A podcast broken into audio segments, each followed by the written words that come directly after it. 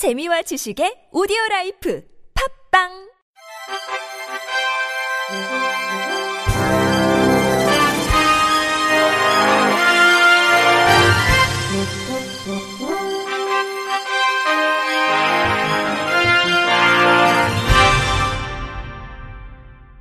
청취자 여러분 안녕하십니까. 5월 8일 월요일 어버이날에 보내드리는 KBIC 뉴스입니다.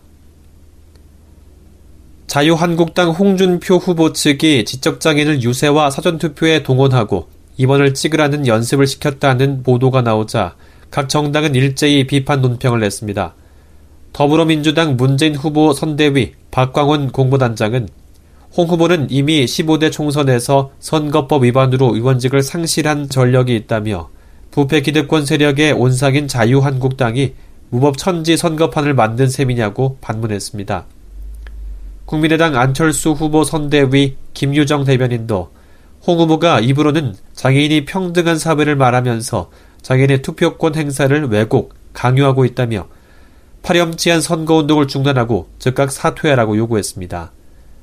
바른정당 유승민 후보 선대위 조영희 대변인은 자유한국당의 썩은 구태 정치를 비판하는 것조차 국민의 민망할 지경이라며 60년대 자유당을 향해 역주행하고 있는 한국당을 이대로 방치해서는 안 된다고 주장했습니다. 정의당 심상정 후보 선대위 한창민 대변인도 홍 후보가 관권 동원뿐만 아니라 사회적 약자까지 이용해서 치졸한 선거 행태를 벌이고 있다며 불법 천국인 자유한국당을 국민이 표로 심판해야 한다고 비판했습니다. 시각장애인이 된 아들을 보살피던 어머니에게 중풍과 치매가 왔습니다. 그동안 보살핌을 받던 아들이 이제는 거꾸로 어머니를 극진히 모시고 있는데요. 99세 노모의 어깨를 열심히 주무르는 아들 56세 김형종 씨. 어머니의 야윈 몸을 직접 눈으로 볼 수 없어 손으로 확인할 수밖에 없습니다. 김 씨는 30살 무렵 갑자기 앓게 된 안구 질환으로 시력을 잃었는데요. 그때부터 어머니는 1급 시각장애인 아들의 눈이 되어주었습니다. 하지만 2007년 어머니께 중풍이 오면서 상황은 바뀌게 됐는데요. 2년 전부터는 치매 증상까지 보이면서 김 씨의 손길이 더욱 필요해졌습니다.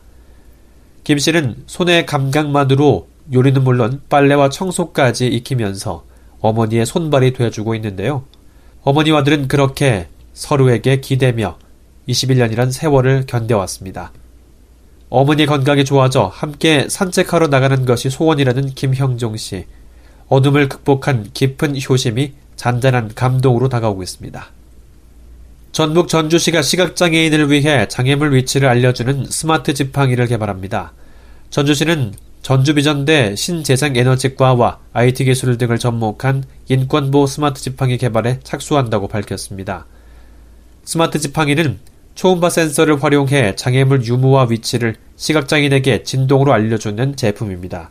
전주시는 전주비전대 신재생에너지과 학생들과 함께 올해 11월까지 스마트 지팡이를 개발한다는 계획입니다. 전주시 관계자는 같은 것은 같게 다른 것은 다르게 접근해 다양한 차이를 존중하는 것이 평등이라며 시각장애인 보행권의 평등권 확보를 통한 안전한 보행을 도모하겠다고 말했습니다. 끝으로 날씨입니다. 제19대 대통령 선거일인 내일은 전국이 흐리고 비가 내리겠습니다. 예상 강수량은 제주도 전남 해안 10에서 40mm, 전라도, 경상남도 10에서 20mm, 중부지방, 경북, 울릉도, 남도는 5에서 10mm로 예상됩니다. 황사는 현재 차차 약해지는 가운데 내일 오전까지는 서해안과 중부지방 중심으로 황사가 나타나는 곳이 있겠습니다.